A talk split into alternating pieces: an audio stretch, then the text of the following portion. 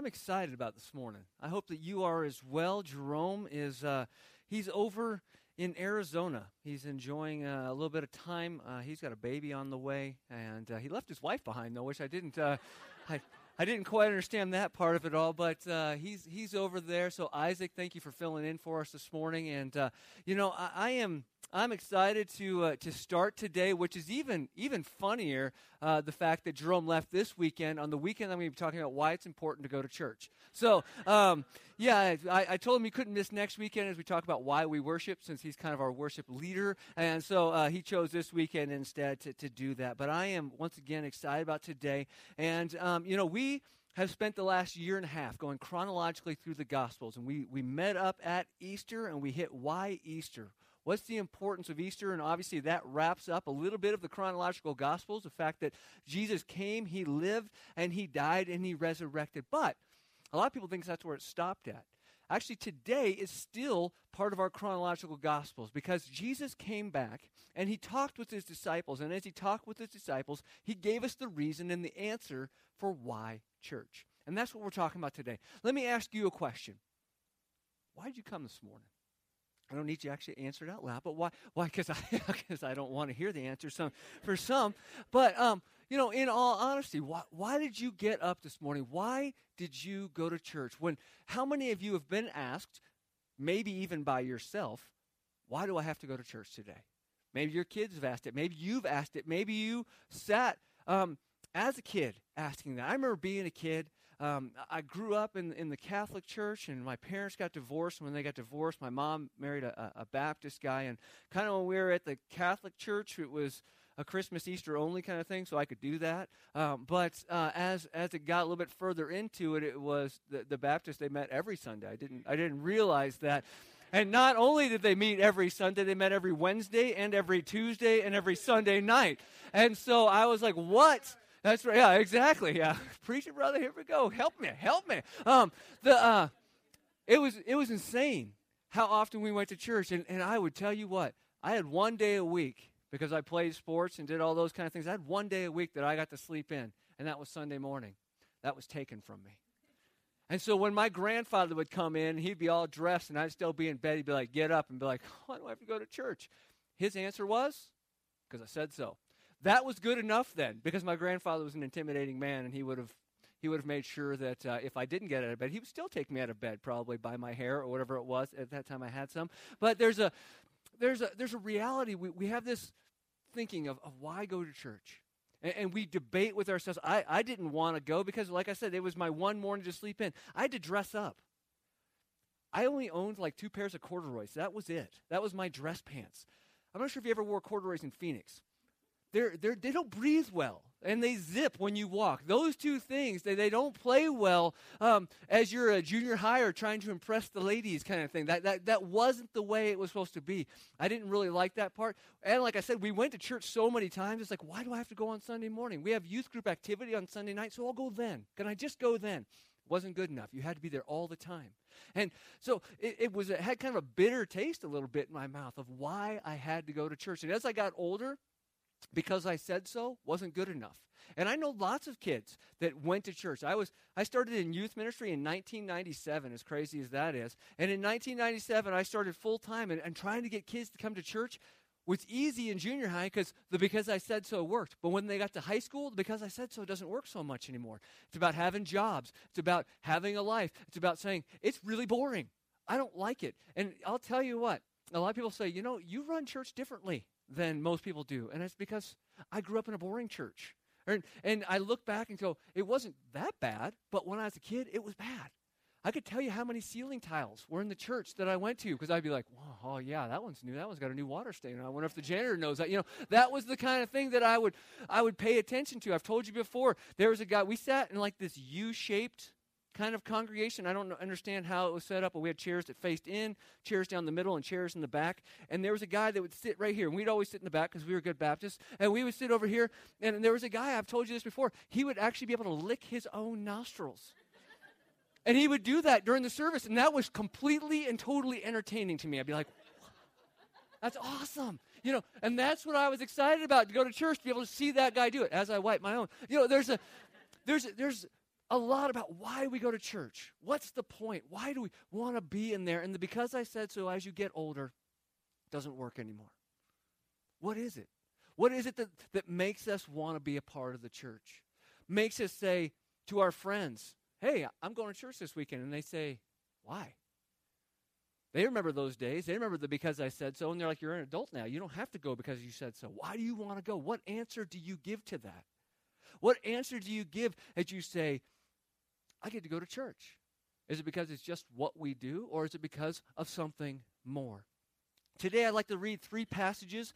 One of them is from Matthew 22, before Jesus is uh, taken uh, up on the cross and, is raised from the dead. One is after he comes back, and then one is kind of the result of all of that and the culmination of these chronological gospels. So, if you have your Bibles with you, I would love for you to open up to Matthew chapter 22.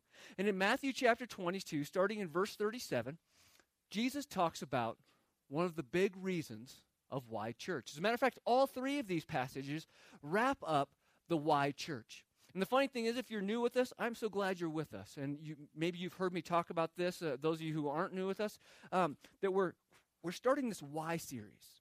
And as we start this why series, what we're doing is we're just asking and trying to answer the question of why we do what we do. Because for so long, like I said, I started going to church when I was in junior high, and, and I did everything because that was what we do.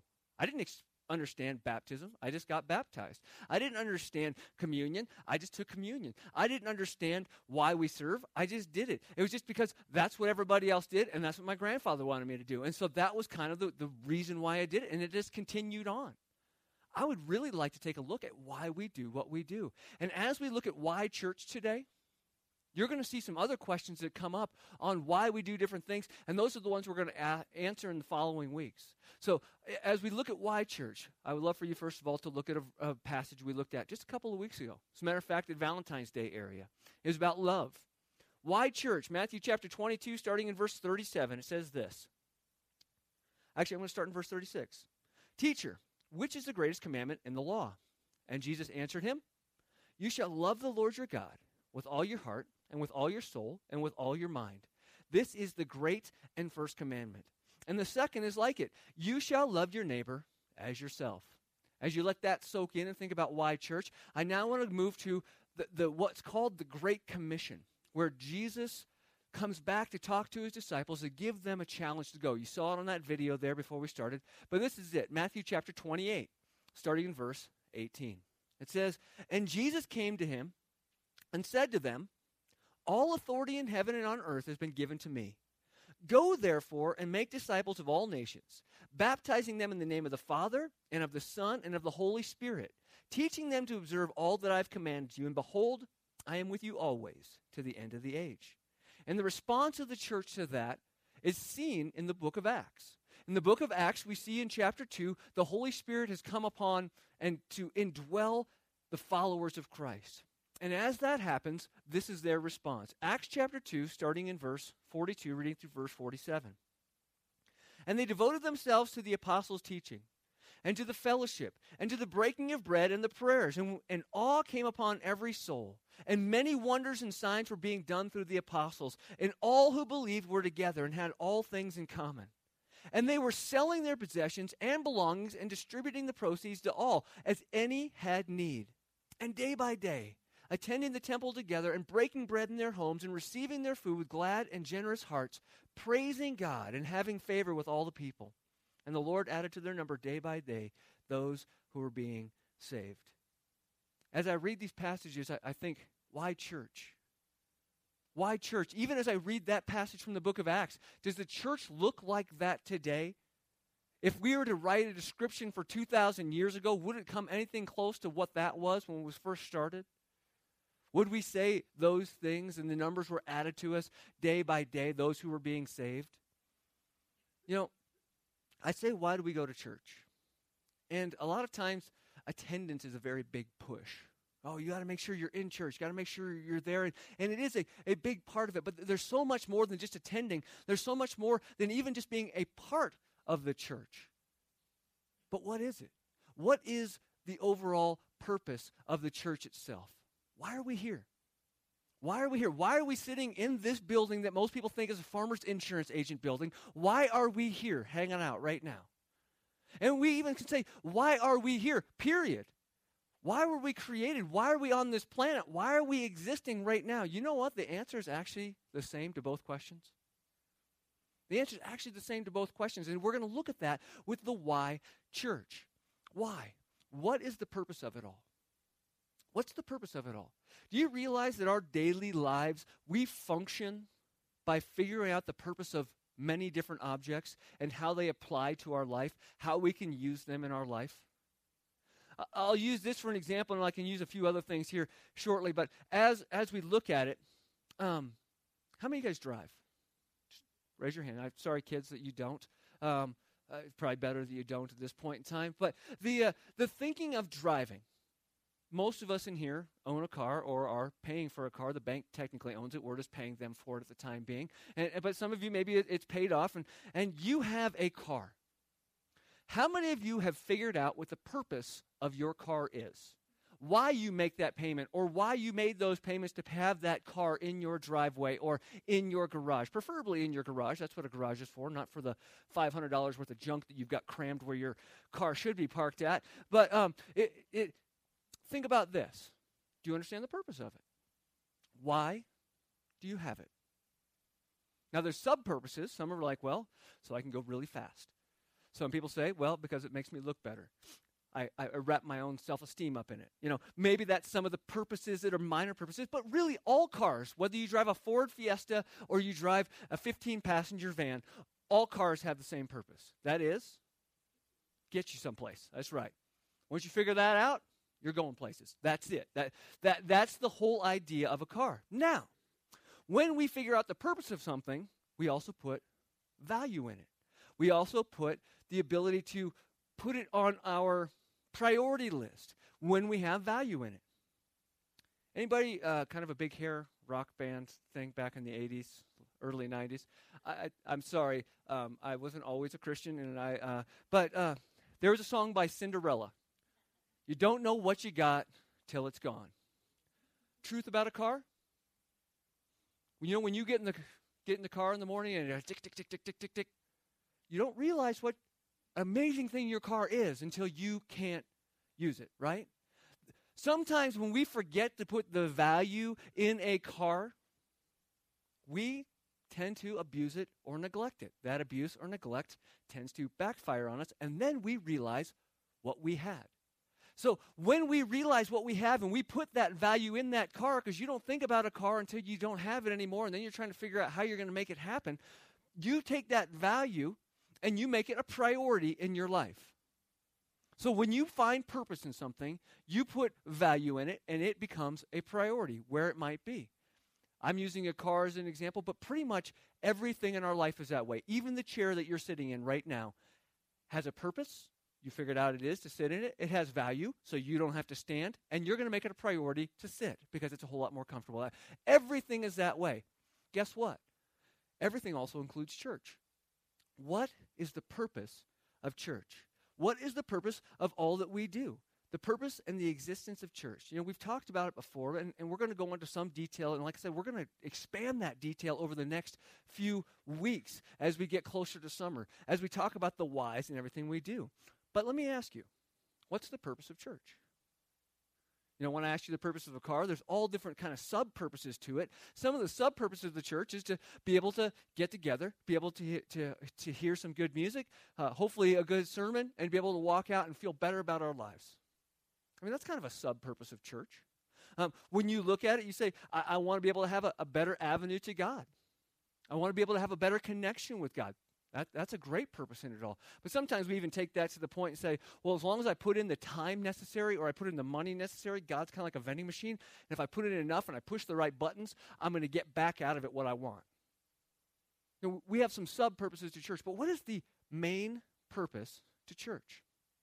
What is the main purpose? Where, where does our mind go? If I were to ask you to define American Christianity and say, what do you think American Christianity is all about? What would you say? Let me give you something that Francis Chan said in his book called Crazy Love. We went through it a few years back uh, as a small group, but I want you to tell me if you agree or disagree with this. The goal of American Christianity, he says, is often a nice marriage, children that don't swear, and good church attendance. Taking the words of Christ literally and seriously is rarely considered. Most of us want a balanced life that we can control, that is safe, and doesn't involve suffering. We say, I want to give. I just don't want to give in a way that impacts my lifestyle. I'm fine with sacrificing my time as long as it doesn't get in the way of my agenda. I want to trust God with all aspects of my life, but I still desire to control all the outcomes. Agree or disagree? Unfortunately, I agree. I agree because that, that's really what it is. It, it, we want God to kind of shape us here, but we want to be able to control over here. We want all of these different things. We have to understand something about church. In the purpose of church and all the things that we listed, those sub purposes are there, really, when it boils right down to it, I've said it a thousand times and I'll say a thousand one. It's not about us, it's about God. It's about God. His word tells us that this church is supposed to be all about Him. It's all about Him. So, the purpose of the church, what is it? Well, let's define church. Maybe that'll help us kind of wrap up what the purpose is and why we come. The word church actually means a, a called out one, it actually means an assembly. It doesn't say anything about a building. It doesn't say anything about a meeting space. As a matter of fact, that comes from the Greek word ecclesia to be a, a, called out one, that, that Christ called us the called out ones, that he called us an assembly. It's about people. Ephesians 1 actually talks about this. It says, And God placed all things under his feet, him being Jesus, and appointed him to be the head over everything for the church, which is his body. We are Christ's body. That is the church, to the fullness of him who fills everything in every way. With defining in church and being called out as the assembly, the question is, is what's our purpose?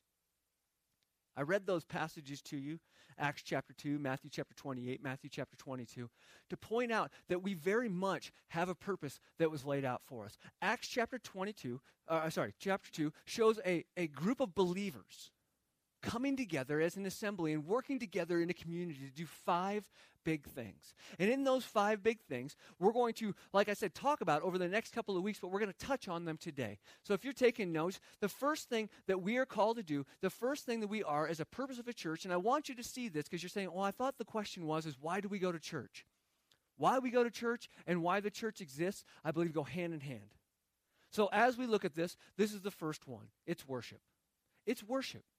The first phrase of the great commandment in Matthew chapter 22 is love the Lord your God with all your heart. How do we do that?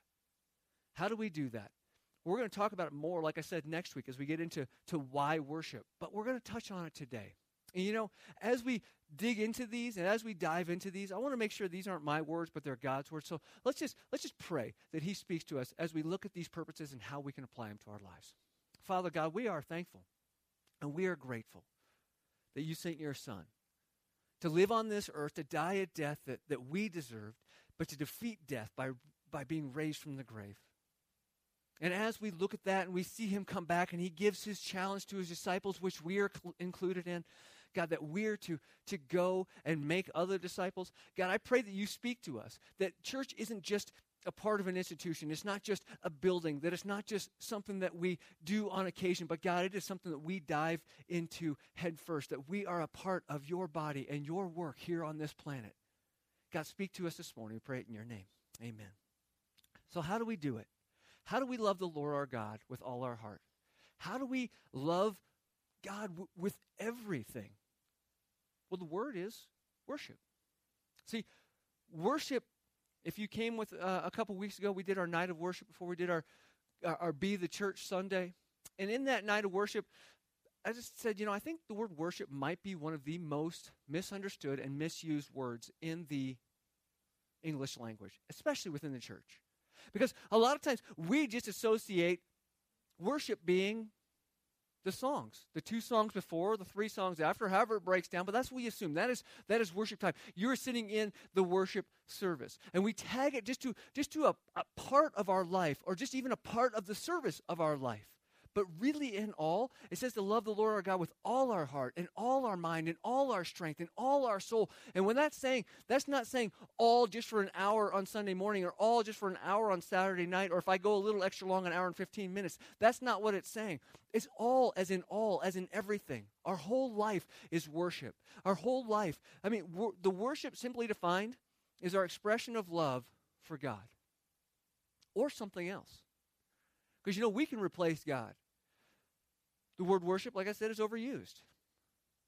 But we kind of have a tendency to do the same thing for sports teams, for music bands, for our jobs, for our spouses, for whatever it is. It, it might be that we push all of those things. If you know me, you know I'm a sports guy. I'm actually kind of excited to go home and watch the final round of golf. Most people are like, why? I can't answer that. Yeah, exactly. Because I can sleep and go, oh, something happened between that nap. That's good. But, um, you know, th- the crazy thing is, is, is I, I, I like sports. I, am very particular uh, towards sports teams. Very much a Green Bay Packers fan. Very much a Diamondbacks fan who shut out the Dodgers last night. We're supposed to be, we have like a 7% chance of making the playoffs. And hey, we actually have a winning record right now. And I'm, I'm excited about that because it might be the only time all season that happens. But I love those things. I love sports. I love cheering for them. I buy the t shirts. I, I wear the hats. I will go to the game and I will cheer loudly for them. I am a big fan. And if you want to talk to me about it, I will talk to you about it. I will talk for hours about it. Would you consider that being worship? Showing love and expression and talking about and being excited about something in particular? Absolutely. Because I hopefully I feel the same way about God and his church. I really do love the church. The church has plenty of blemishes. It has plenty of things that, that are wrong with it, but it's made up of, of humans that are being worked on by God. So I understand that. And I, I love the church, and I love the head of the church. And I will talk to you the same way about Jesus. And I will, oh, I'm not going to wear the t shirts. I'm not a big Christian t shirt wearing guy. But everything else about it, eh, I, I, will devote my time, I will devote my efforts in the same way that I would towards a sports team as I would towards God. It's worship. So the question is, is how do we do it? How do we make that happen? What does it mean for us as a church and our reasoning to go to church? Because once again, the number one purpose for for the church and the number one purpose for going to church is the same. It is to worship. It is to worship God. It is coming together, and it's not about worshiping out of duty. It's not about getting drug here. Steve and I appreciated your your uh, testimony of having a family that had a drug problem, um, and uh, that drug being you got drugged to that service on Tuesday night and Wednesday night and Sunday morning and Sunday night, and and that was it. You know, but out of duty, you don't you don't want to do that. We worship out of love, and, and we worship because we are expressing our love towards God, and we don't do it because we have to. We do it because we want to. We do it in response of what He's already done for us. And as we look at that, we're going to get much deeper into it next week. But I want you to think about this How do you show somebody that you love them? If you're married, how do you show your spouse that you love them? If you have been on a dating relationship, if you have a mom or a dad, how do you show them that you love them? Is it all one way? Is there one way to do it? Because if you're only doing one way, we need to talk about your counseling and, and, kind of work through your marriage maybe a little bit or that relationship because when you're doing it just one way it's going to get old it's going to get this is this it nobody's going to expect anything different and it's it's going to become stale. So when we look at worship why do we look at worship as only one way? Showing our love towards god in only one way. See just like we have different love languages to express towards somebody else well we have the same thing towards god. We have so many different ways that we can show love. And we're going to talk about that more like i said next week. Because it doesn't matter if we're gathered together singing with a thousand people or we're sitting by ourselves and we're reading and we're con- conversing with God. That is worship. Worship is more than just a song. Like I said, we're going to dig into it more next week. So I'll move on to number two. Number two reason is this it's to connect. To connect. Our, our theme for 2015 is to connect. Connect with God, connect with others, connect with our community, to be connected. Because isn't that really what it's all about? Look what uh, verse 19 says of Matthew chapter 28. It says, Go therefore and make disciples of all nations, baptizing them in the name of the Father and the Son and the Holy Spirit. I want you to notice the word baptizing. And the first thing we think of of baptizing is getting dunked, right? That kind of the, the, the, immediate picture that comes into our mind of, of maybe a, a, a, baby baptism that you might see in a Catholic church where they put water over, or, or a, a, full immersion baptism where you go down and we've had our, our things where we've done it at the, at the pool and, and had a great time with that and celebrated that. What is the point of baptism? Why baptize? Well, that's a great question. We're going to answer that in a couple of weeks as well. But you just said, well, I thought you said it was to connect. Why, why are you saying baptize with connect? Well, here's the deal the purpose of baptism is to be identified as a follower of Christ. Is to be identified as a follower of Christ. Well, when you bring that identity in of being a believer, you are identified within a family. Just like we talked about last week. We talked about the reason why Jesus came was to adopt us into his family. And he went through, came at the right time. He had the right qualifications. He, he had the right heart and the right intentions. We talked about all that last week to bring us into a family. And that family is, is signified by being followers of his. Well, baptism is an outward expression of an inward change.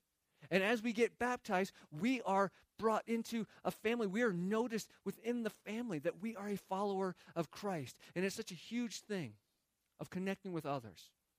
And why should we connect? Why should that be something that's important? Well, guess what?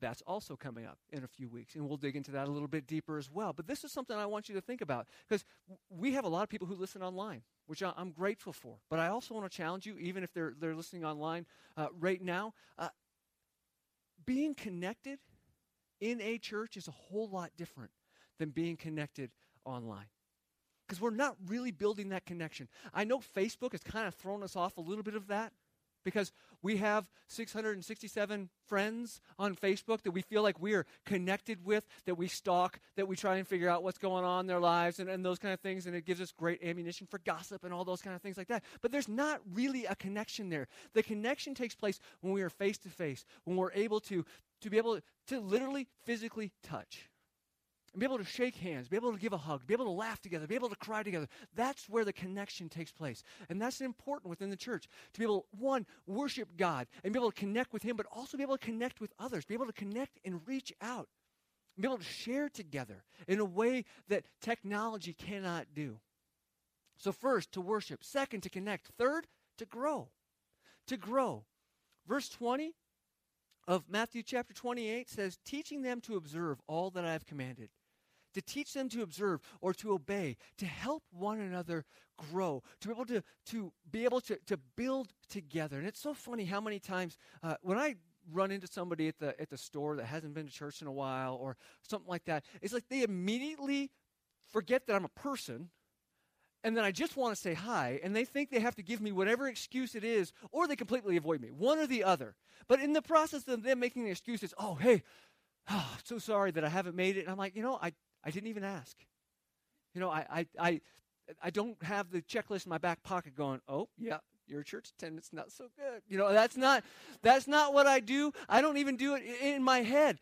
I, will write you a card that says, "Hey, we missed you." You know why I do it? Because we actually missed you. Okay, that that was the that was the reason why. It was part of that connection thing, and I want to make sure people are connected, and that's where I want to be at with it all. So as I look at it and and I run into those people, and they they immediately come up with an excuse, and their excuse is generally something along the lines, "Well, you know, I've been going to church for 30 years, and I, you know, I, there's just so much to to do, and I uh, it's once again that priority thing. When you figure out the purpose and you you put value into it, it makes it higher on the priority list. Well, they've kind of lost the purpose and they've lost the value, and they say, "Well, I've gone for so long, and you know, I've heard I don't know what 50 messages a year." For the last 30 years, that's 1,500 messages. And, you know, because of that, I, I just, I don't think I've, I, I can't even remember all the things that I've heard. So why do I have to go all the time? And I say, you know, this is this is kind of it. When you sit down and eat a meal, there's days you're going to sit and eat by yourself. You're going to watch TV and have a bowl of cereal or whatever it might be. You're going to eat by yourself. And there's going to be days that you sit down with a couple of people in your family and, and, and you're able to, somebody might be missing and all that. And, and we might even call that like a, a, connection group. This might be your individual Bible study and this might be your connection group. But, but when you're sitting down to eat with that family, you're, you're having a, a meal together. Sometimes it's good, sometimes it's not so good. And, and then there's, a, there's the times where you're meeting with everybody and you have the uh, entire extended family all together and you're doing all these things all together like this. And you say, well, over the last 30 years, tell me what you ate. Oh, I don't know. Tell me what you ate yesterday. The reason why I remember what you ate yesterday is because it's in your fridge today, and you're like, should I eat that? It's kind of like uh, yesterday I pulled out a tray of deviled eggs from Easter, which is six days, and I'm like, surely. Six days? Yeah. So I took a bite and went, surely not. So um, I'm glad I'm here this morning. Let's just put it that way. But um, the, the, the whole thing is, is as we look at it, we, we don't remember everything, but every meal along the way was nourishing and you were fed, and it helped bring you along. So the same thing happens with individual Bible study or individual devotion time, as well as small group, connection group times, as well as times when you're together with the whole family. It's, an, it's not about always, hey, that had to be the most inspiring thing that I'm going to remember forever, because guess what? There's a lot of things I don't remember, and I'm the one preaching it, and sometimes I'm preaching three, four times a weekend, so th- that fact in itself, I should remember, right? It should be pounded into my brain, but I don't always. But the time is, is that I have had an opportunity to eat.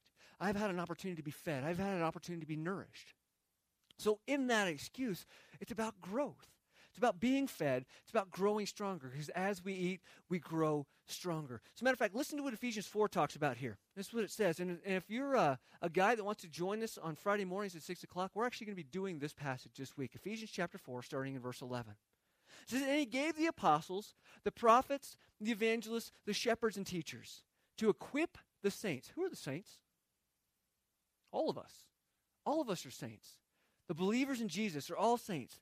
To equip the saints for the work of ministry, for building up the body of Christ until we attain the unity of the faith and of the knowledge of the Son of God, to mature manhood, to the measure of the stature of the fullness of Christ, so that we may lo- no longer be children, tossed to and fro by the, uh, by the waves and carried about by every wind of doctrine, by human cunning, and by craftiness and deceitfulness. Rather, speaking the truth in love, we're to what? Grow up.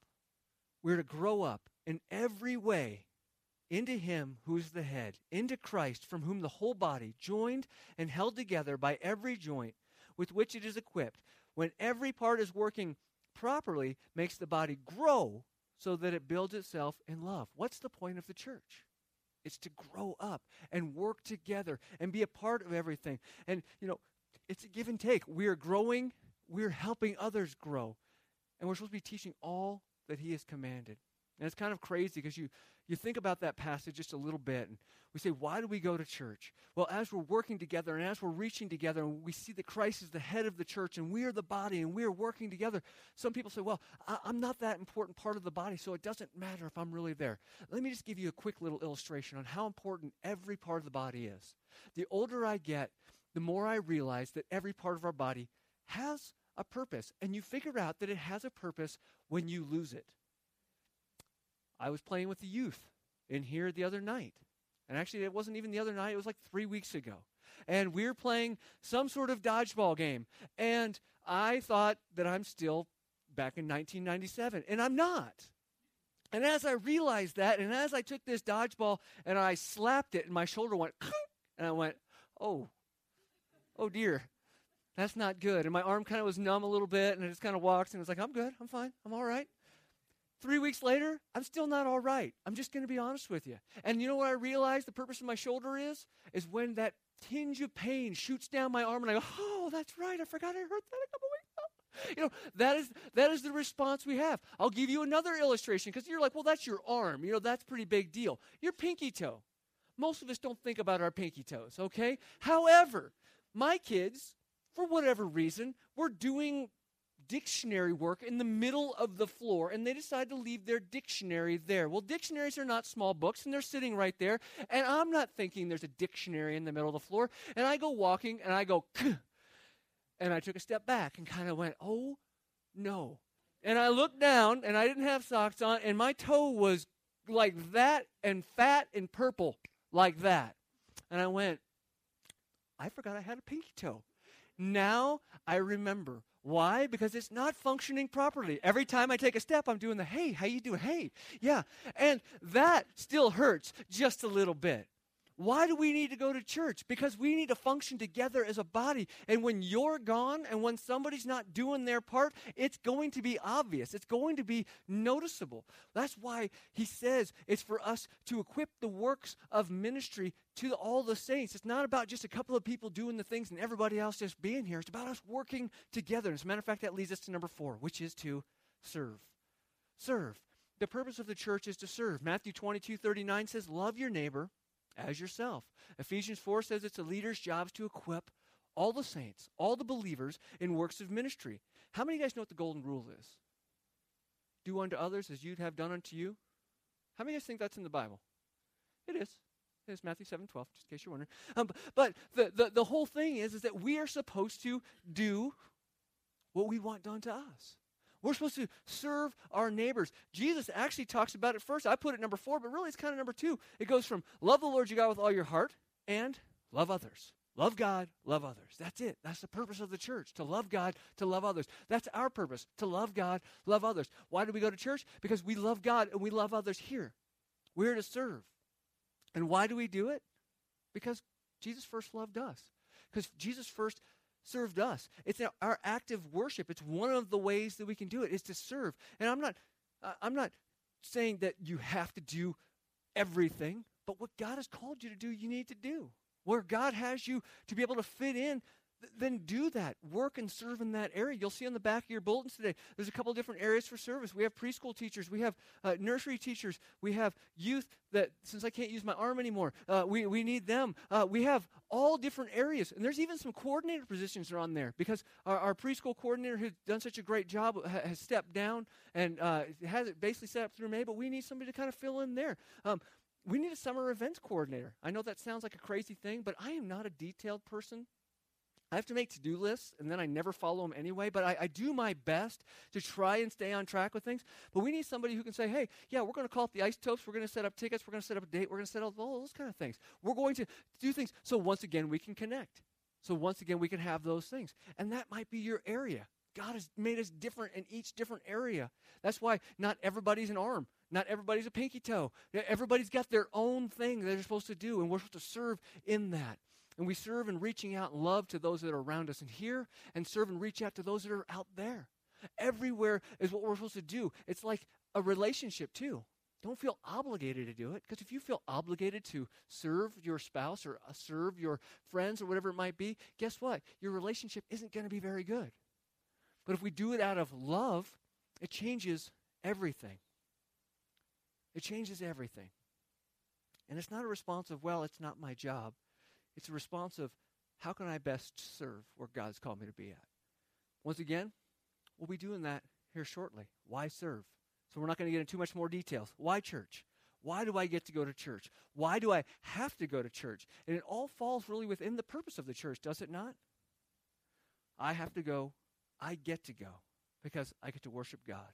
I get to connect with others. I get to grow together and I get to serve. Well, also, I get to reach. I get to reach, and that's number five. Matthew 28 19, therefore go and make disciples. You realize how big this is? Making disciples. Why disciple? We're going to talk about that on Mother's Day. You know why I tied it in with Mother's Day as we talked about it? Because isn't that what parents do? Aren't parents bringing their kids along? The, the, basic definition of a disciple is to be a student or a follower of a teacher. That's, that's the very basic definition. Now, obviously, a, a disciple of Christ is a student or follower of Christ. But isn't everything we do a discipleship opportunity? Guys, I told you that, that I love sports. All of my kids, both biological and adopted, are Packers fans. Okay? They're, that's just the reality of the matter. I have taken time. I have warped their brains. Um, the, the thing is, is it, that is what discipleship is. It's, it's a teaching opportunity. Most people don't even know this, but Christy used to be a Cowboys fan. I know. She was actually born in Dallas. She wore the number 11 all through high school because she wanted to be Danny White. Some of you don't even know who that is, even though you're Cowboys fans. But he went to Arizona State. That's the reason why I know that, who he is. But the thing is, I met her and I led her to the Lord and she is now saved from the cowboy's sin. And and so so but is that not discipleship? Is that not bringing somebody along? Isn't that changing somebody from what they used to be a sinner to a Packers fan? You know, isn't that what it's all about? I mean, there's some reality in all of that. As you think about it, isn't that what we're supposed to do? Every opportunity that we have to meet somebody, isn't that a discipleship opportunity? Isn't that for them to be able to see, be able to hear, and experience what God has done in your life? Because God's brought in some major changes to you, and you are being changed for the better for Him because of it. Shouldn't every opportunity, whether or not you're dragging somebody to church or you're just sitting down and having a normal conversation, you don't even have to throw Jesus. You don't have to throw the Jesus juke in there and make everybody go, What? what where'd that even come from? It's just a simple conversation about what's going on in your life. And some people are going to say, Man, you're different. Something's different about you. Well, guess what? As we continue to grow, as we continue to change, as we continue to connect, as we continue to worship, God's going to change us. There's going to be things in our life where we're going to say, you know what, I really don't need that anymore because I'm different, because God's changing my heart and changing my mind towards those kind of things. Most of you have known me for a, a, a good portion of time. Some of you, from the day that I moved to New Mexico, lost, and I'm sitting here staring at you guys, I, you were some of the first people I met when I moved here. Am I different than I was 13 years ago? Oh, what? You're not supposed to say no. okay, I'll use Jerome since that illustration just bombed. Um, the uh, Jerome has been here now for four years, which is just kind of mind blowing to me. I didn't realize that he's been a part of of Paragon for four years. We're only five years old. I didn't realize he'd come that way. But when he first came, you know, he was he was a band guy. He he still is a band guy, but he led worship from a, a band perspective, and he has changed.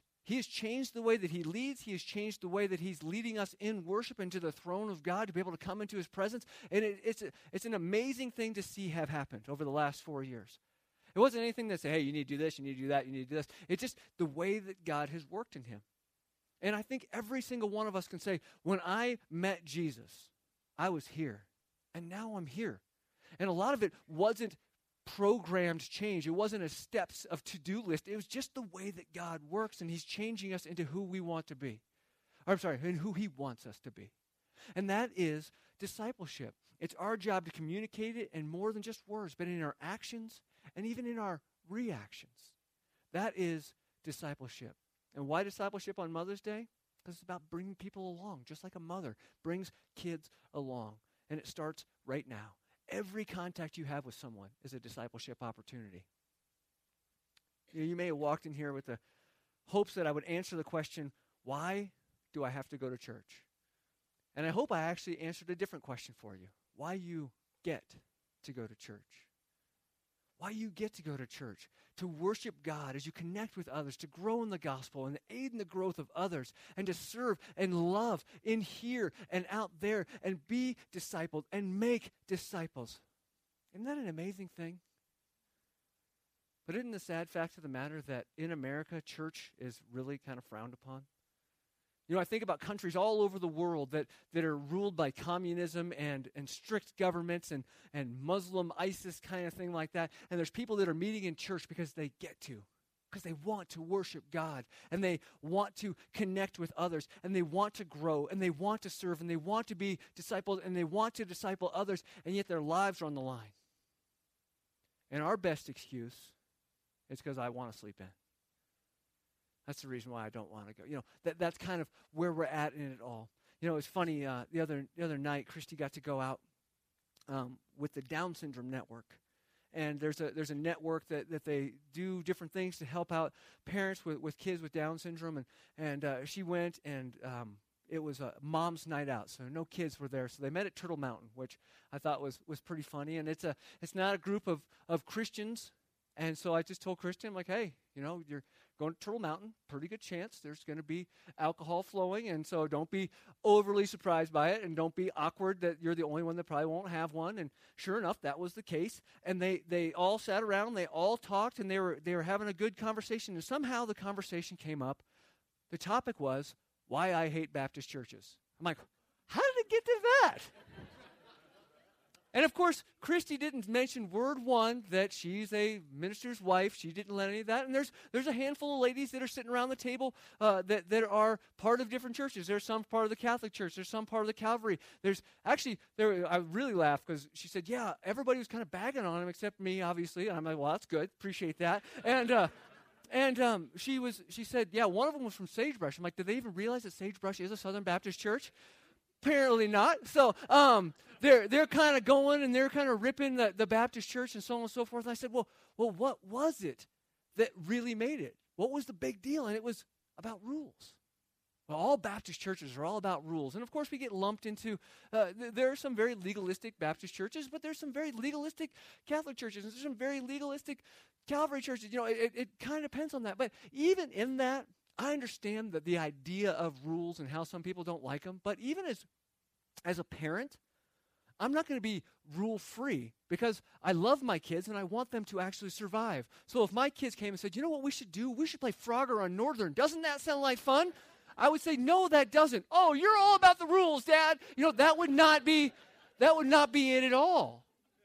But yet we approach church that way. What are the rules in place for? You know, there's some that have gone overboard, but as we look at it, isn't it really about isn't really about the love of the Father wanting to give us guidance and direction and for us to grow in Him? And it's easy for us to get twisted and kind of tweaked in, in all of that. And a lot of people on the outside say, you know what, we're, we're wasting our time. We're wasting our time being a part of a church. It's just a crutch. You know, I, I've, um, a lot of times I'll, I'll, Google the opposite of what I'm talking about to get the skeptic's pers- perspective and kind of get blogs and stuff like that. And I actually found a website this week that actually said from fundamentalism to skepticism.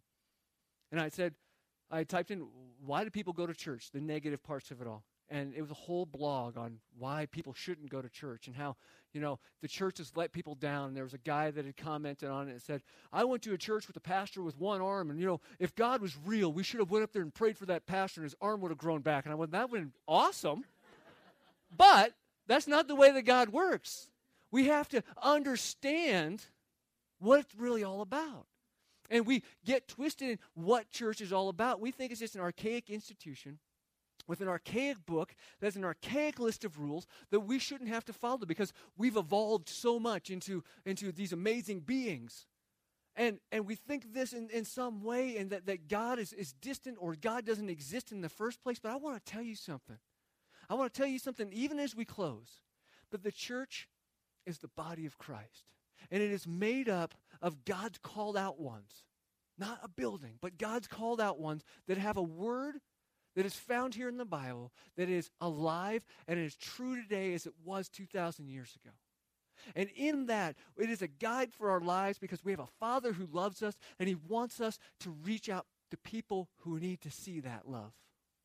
That is church. And we meet together with that church, with that body of called out ones to worship God and to connect with Him and connect with others and remember that Jesus came and he died and he rose again for us. You know, I almost got up this morning and said, Happy Easter, everybody, but I knew some of you might be like, wait a second, was it? Is it? Did I?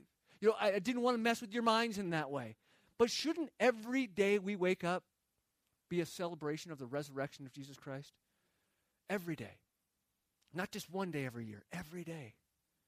Because he resurrected from the dead so that we could live. And that is something we can celebrate every moment of our lives. And we can take that into the world in word and in action and share that with them. That's why the church. That's why it's important that you're here. That's why it's important that we gather together. I want to pray, and as I pray, I'm going to open up an opportunity. I've never known what to call this room over here. But somebody told me this morning, one of the little girls said, Hey, there's muffins over in the snack room. So we're going to call it the snack room today.